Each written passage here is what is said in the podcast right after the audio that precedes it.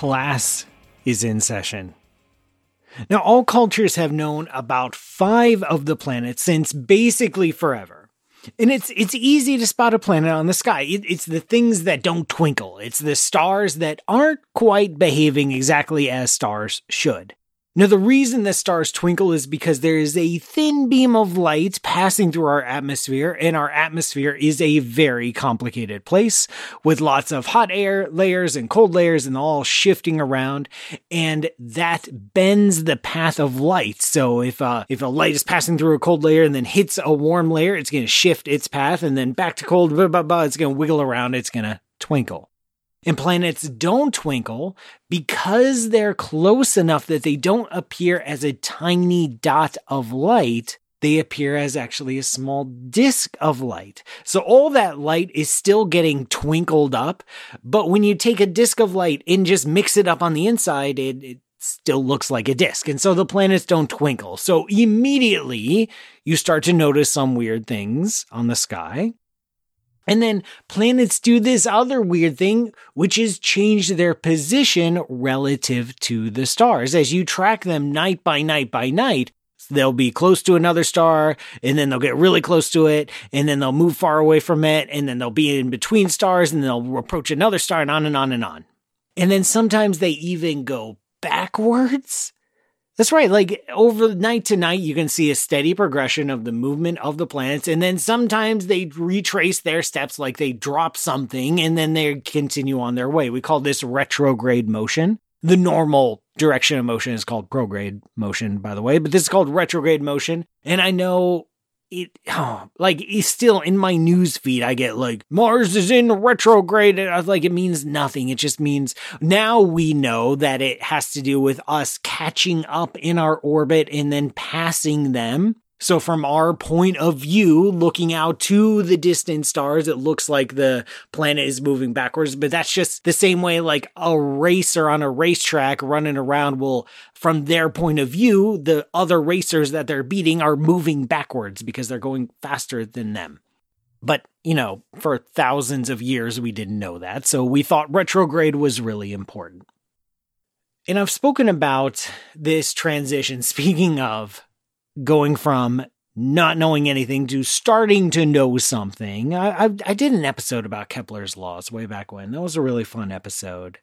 And the main thing I want to communicate is that figuring out the motions of the planets to the ability necessary to actually predict their motions is really hard. And it's especially hard if you don't have that bird's eye view. You can't shoot up a billion miles above the solar system and see, oh, yeah, I get it. All the planets are orbiting around. Now it's really easy. You don't get that when you're stuck to the surface of the Earth. And so people like Kepler had to figure it out from just observation, observation after observation. And how did they do it? With everybody's favorite word, spreadsheets. Look at the work of Kepler or his mentor, Tycho Brahe. It is like even the books they publish are just mostly spreadsheets. On this night, at this time, this planet was in this position. And then this night, at this time, this planet was then on and on and on and on. It is incomprehensible. And they didn't have like digital spreadsheets like we did today. It was literally handwritten records. And then the the genius of people like Kepler, I can't imagine it to just look at tables upon tables of handwritten numbers and figure out a pattern in those tables of numbers. Like that is a stroke of insight. That is a stroke of genius. That is not something that I would have the patience to do. But, you know, Kepler was a different kind of guy, as we explored in that episode, and so he was perfectly able to do it. And he came up with, well, a lot. He wrote like 15 books. No, just, I think he wrote two books total. And out of those two books, we get distilled three essential, what we call Kepler's laws, three essential rules for planetary motion. One is that Kepler realized he wrote a whole bunch. I need to interrupt myself. He wrote a whole bunch of stuff that we just like pretend doesn't exist anymore because we just, it like looks like total nonsense and it largely is. And it's not really useful for modern astronomy. But three things survived and those three things were pretty important. One is that the planets do not move in circles around the sun. They move in ellipses around the sun. The second is that this this law or rule that we call equal area in equal time. So basically it says when when a planet is on the path of its ellipse and it's closer to the sun, it's going to move faster than when it's farther away from the sun and that part of the ellipse is going to move slower. So when it's really far away, it's going to move nice and slow. And then it dives in for a nice speedy pass by the sun. And then it gets nice and slow again, then nice and fast. That's basically what it's saying. And then Kepler realized or discovered a relationship between the distance of a planet from the sun and the speed of its orbit. He had no idea why planets moved in ellipses in this equal area and equal time and the relationship between the orbital period and the distance. He had no clue.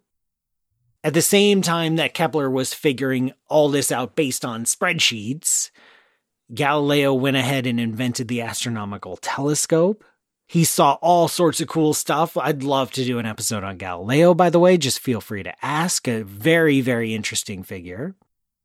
He saw the phases of Venus. Like you, you're used to the phases of the moon with crescents and gibbuses and full and, and new. He saw the exact same thing with Venus, which was quite a bit of surprise. He saw moons of Jupiter and he saw well, he saw the rings of Saturn, but he didn't really have the resolving power to know what they were. He just saw two lumps on either side of Saturn. And then as he watched it over the course of the months, months, those lumps would disappear and then reappear. And that was like really annoying and really confusing. But then eventually, with later observations, we realized that they were rings that he was seeing. After the invention of the telescope, yeah, we observed planets, we observed moons, and then there was a lot of focus on comets for a couple hundred years. Like it seemed like every astronomer after the invention of the telescope was really a comet hunter. And then over the course of hunting for comets, accidentally make major groundbreaking discoveries like the discovery of a new planet. Of course, people were interested in comets because comets were interesting and random and strange and unexplained. So, of course, you're going to be interested in comets. It took until Newton, a hundred years after Kepler, to actually put some explanation on the motion of the planets. He figured out universal gravity, which I went to into in depth about why universal gravity, that concept is so dang important. If you haven't gotten the point by now, I'm just going to keep on trying because I don't know what else to do. Universal gravity is one of the most groundbreaking realizations in all of science and perhaps in all of human thought. That's right, I'm putting it up there. Top five, I'd say. William Herschel in 1781, as he was comet hunting, discovered the planet Uranus. In fact, you can actually see Uranus with the naked eye. So people have been seeing the planet for thousands of years, but it was too small and too dim to realize that it was a planet. In 1846, a bunch of astronomers spotted Neptune. In 1801, shortly, just 20 years after Herschel discovered Uranus, uh, Giuseppe Piazzi discovered Ceres when he was, wait for it, comet hunting. And as time goes on from the 1800s and on, we we get more and more powerful telescopes, we get more and more powerful techniques, we get more we start to bring in photographs, that technology, that wonderful technology into the field of astronomy. Uh, things like just really go nuts. And in our solar system we'd start to discover smaller and smaller things and things that are further and further away. And then we start categorizing them we start putting them into buckets. We start putting labels on them. We start trying to, to classify things. And at first it was easy. Planet was just a wonder. In fact, planet comes from the Greek word for wanderer, and that was all you needed. Comets were weird and distinct enough. That was our solar system. We had planets and we had comets. And then there were a bunch of stars that were really far away.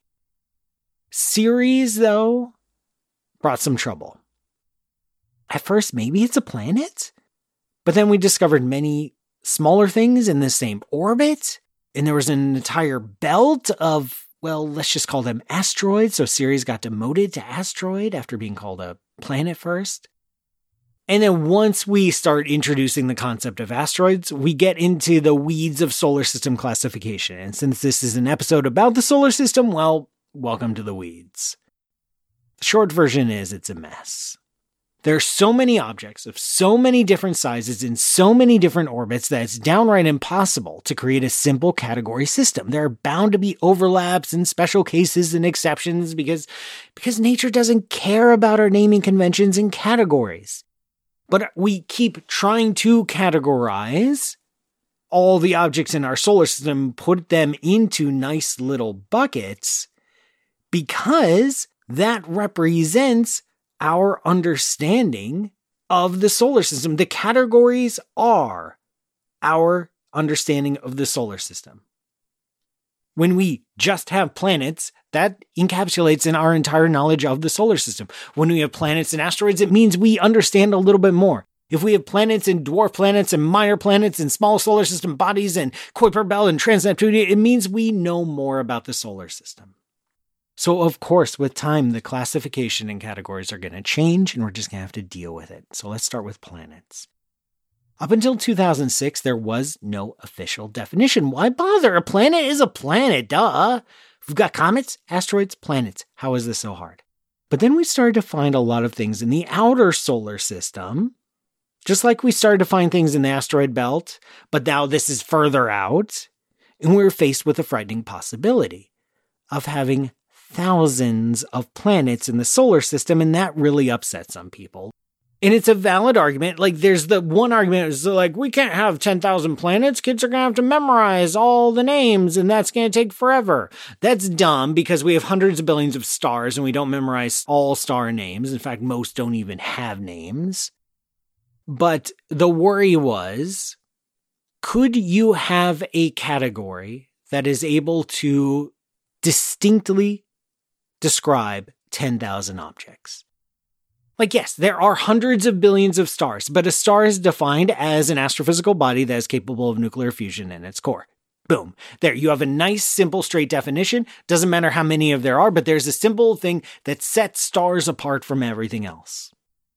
Now, if you're going to say that there are 10,000 planets, that's fine. What's your simple definition of planet that encompasses 10,000 objects? Or, and this is what happened in 2006, do you need a separate classification system? Do you need planets to be over here, maybe be few in number, and then something else over there with a lot in number? And in 2006, there was a meeting of the International Astronomical Union, which is the International Professional Astronomer Club, I guess. And they took a vote. Now, there are a lot of shenanigans about this, what happened in 2006. It was an IAU meeting over in Hawaii, I believe. Astronomers are always really good at picking conference locations. And 2006 did not disappoint. In 2006, I was not a member of the IAU. I was still a, I just started being a graduate student. And so I, I wasn't a member. Years later, I would join, and I've been to a few IAU meetings. But IAU meetings, to give you a sense of it, are huge. They're multi day affairs hundreds, if not like a thousand or more sci- astronomers showing up at the same beach town. There are different days and parts of a day devoted to different subjects like okay tuesday afternoon it's supernova. Okay uh, wednesday morning we're going to do some cosmology. And apparently what happened at this iau meeting oh, oh and i do need to mention that anyone can be a member. Any astronomer any professional astronomer or student can be a member of the iau and if you're a member of the IAU, you get to vote on certain things like, hey, let's define the word planet. Now, I need to say, if you were to present to me at a meeting of the IAU in Hawaii a proposal for the definition of a planet, uh, okay, I guess I'm a cosmologist. I study like the Big Bang and the large scale structure of the universe. I have no idea if Pluto should be a planet, but I would be allowed to have a vote because that's the rules of the IAU. So a lot of people voting on the definition of planet, what went down in 2006, were not actual planetary scientists. If you're an expert on supernova, you have no real opinion on whether Pluto should be a planet, what the definition of planet is. You have no particular thoughts about it because it's not your specialty, but you still get a vote. And it turns out what happened apparently is that the planetary science, the people who care about the definition of planet, they had their time at the conference earlier in the week, and then most of them went home. And then the very last day of the conference, there was a surprise agenda item. And the last day of the conference, you know, almost everyone who is still there is just at the beach bar. But there's a surprise agenda item. Hey, everyone, we're going to vote on the definition of planet like this afternoon. Go. And then there was a vote, and then we defined planet. And Pluto got kicked off the list of planets. Some people disagree with that, with how it was handled. Some people disagree with the vote itself. Some people disagree with the definition. Say, hey, hey, if I was there, I would have voted against it. If all my friends would have voted against it too, and this thing would have never passed.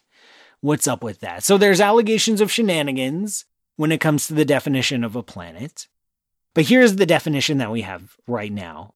One, in order to be a planet, you have to orbit the sun. Two, you have to be large enough to make yourself round. You need to be big to have a lot of gravity so you can pull in on yourself so you don't have all weird lumpy features. And three, you have to clear your orbit. In other words, you have to dominate the orbit. You have to be the biggest thing in that belt around the sun. So if we look at the Earth, the Earth is pretty big. There's there's a few rocks sharing our orbit, but essentially nothing. Same for Jupiter. But this is where Pluto failed. And in fact, this definition was explicitly designed to make Pluto and all of its friends fail so that we wouldn't have a thousand planets. Pluto shares its orbit with lots of smaller objects enough that it hasn't really dominated that orbit according to the arbitrary standards of this definition. And yes, it is totally arbitrary because it was designed to demote Pluto from planethood. A lot of people take issue with that definition because one, that is a definition that is like outside the control of that object. Like, for example, if you were to swap places of Pluto and the Earth, then Pluto would get to be a planet because our orbit is nice and clear, but the Earth would not because there's a bunch of junk in that orbit.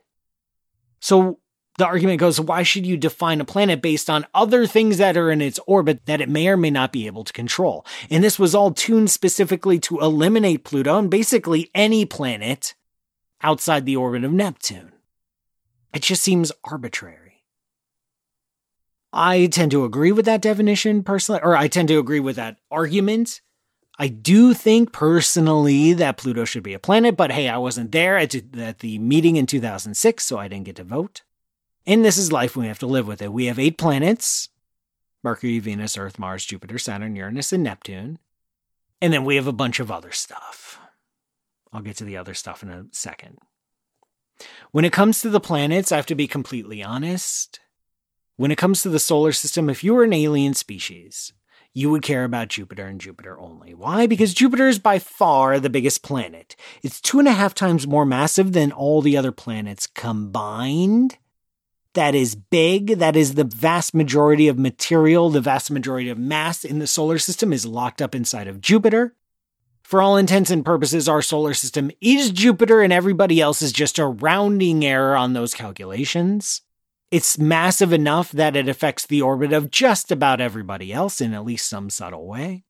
It's so large that you can fit 1,300 Earths inside of it. It's made of mostly hydrogen and helium, but some other, interesting things like ammonia that give it some color. Its interior is this crazy quantum mechanical soup called metallic hydrogen, as the most violent magnetic environment in the entire solar system. Like magnetic fields way stronger than the Earth, stronger even than the sun, and that traps charged particles in massive belts around it. Like we have a we have an orbiter around Jupiter right now called the Juno probe, and it's not going to last long because of this massive particle storm that Jupiter is constantly able to create. It's big. And after Jupiter, we're all just basically peanuts. Even Saturn, the number two planet, is just 30%, one third the mass of Jupiter, and Saturn is huge. and it's still tiny compared to Jupiter. It does get those awesome rings, though. Uranus and Neptune, the other two giant planets, they're not even 5% the mass of Jupiter. 5%, they're nothing. They're tiny. So tiny we don't even call them gas giants anymore. We call them ice giants. Mostly because they're not made of primarily hydrogen and helium. They're made of other things and they have a slightly different formation process than Jupiter and Saturn. So they get to be called ice giants instead of gas giants. We don't know much about Uranus and Neptune because we had the Pioneer probes and the Voyager probes and then nothing for 40 years. I'm sorry, but this is just a big, this one sticks in my craw. Like, we have no planned missions to the ice giant worlds. All the nice high resolution pictures we have came from the Voyager spacecraft four decades ago. Jupiter and Saturn get multiple probes, and Mars gets like every probe every year. Meanwhile, Uranus and Neptune are hanging out there being all cold and lonely. I feel bad for them. I'd like to visit. Continuing on in our tour of the solar system, starting with the things that matter, which is Jupiter and Jupiter alone, and then moving on to things that don't, like Saturn, Uranus, and Neptune, come the rocky planets. The rocky planets sit on nice, close, tight orbits. If you're looking from a distance, it would look like we are in possibly close to our sun. And the giant planets are at least somewhat reasonable in their maintaining their distance from the sun. Mercury is crazy. It is 118th the volume of the Earth. Has this weird orbit, orbital resonance between its spin rate and its orbital rate. Guess why it has that? It's because of Jupiter, because Jupiter just can't leave anyone alone. Venus rotates backwards, which is just weird and nobody likes it. Earth, well, we know Earth, and Mars, everyone's obsessed with Mars.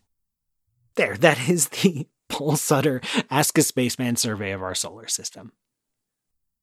It's almost impossible to capture the scale of the solar system in a model. Like if you're trying to make a scale model of the solar system, good luck. Either you have to keep the relative sizes, but you have to cheat on the distances. Like if you want to show how much bigger Jupiter is compared to Earth, you need to put them right next to each other. But if you want to show like relative distances from the sun, you have to cheat on sizes and make the planets way bigger than they really are. Like, like if you're building a scale model and you're like, okay, Mercury is going to be one foot away from the sun, and Venus is going to be two feet, and, Earth is going to be four feet, and and and like that, your your planets are like the size of a grain of rice, or like a speck of dirt in that scale model. It's just it's just crazy the kind of scales we're talking about in the solar system. Like most of this is just completely, totally empty space. The planets and the sun take up almost no volume at all. Like less than a tenth of a percent of the volume of the solar system is composed of planets. The rest is just empty nothingness. It is so hard. It is so hard to communicate the absolute desolation of space, of how you can just go and go and go and go and go and there be absolutely nothing. Nothing. And then more nothing. That's how empty it is. Did you feel that pregnant pause and how full of nothing? You'll stretch that out for like nine years because it takes years to go to the outer solar system. You could travel at tens of thousands of miles per hour. And it takes years to get to the outer planets. It also takes years to get inwards because here in our orbit on Earth, we're going really fast. And if you want to get inwards, you have to go slower and it takes forever to slow down. So it basically takes forever to go anywhere, which is slightly depressing if you think about it too much. We know from surveys of exoplanets that our solar system isn't very special. The more we learn about alien star systems, the more we learn just how kind of average we are. But we still want to know why and how our solar system formed. Why? Because science, and we live here. I mean, when you tour a new house, you like to know when was it built? What kind of materials are made? Of? What's it like? This is our solar system. We live here. We'd like to understand it. The best current guess is called the Nice model Because where else are you going to have a conference about the formation of the solar system? Like I said, astronomers are very good at conference locations. This conference was in Nice, France. And they all agreed on this model. Now it's it's a broad brush model. There are a lot of details that we don't fully understand. We think that the rocky planets formed roughly where they are through slowly gluing together pebbles of material that steadily grew larger into something we call planetesimals, and the planetesimals started crashing into each other. And then it all just kind of sorted out to become the planets, the inner rocky planets. We think of the giant planets, though. When you're far away from the sun, you get a slightly different formation process, and that's because it's cold enough that you don't just have rocks hanging around and banging against each other, you also have ices. And so you can build up a really big mass really quickly you can build a nice, big, heavy core when you're in the outer parts of the solar system. And from that core, you can start sucking down any material that comes nearby, like hydrogen or helium or ammonia or methane or anything else. And we think that those giant planets just ballooned up really, really, really quickly. We don't think, however, that those giant planets formed in their present location we think that originally the giant planets were further out and also more widely spaced. We need that because we need them to be big. And in order to be big, you need a lot of material. And if you're all crammed up next to each other, you're all trying to compete for the same plate of food. And so we think the planets formed, the giant planets formed further away from each other where they could have their own, their own buffet. But then we think that the planets started, once they formed, once they grew up a lot of mass, there was still a lot of material left in the solar system. They started interacting with that material in very interesting gravitational ways.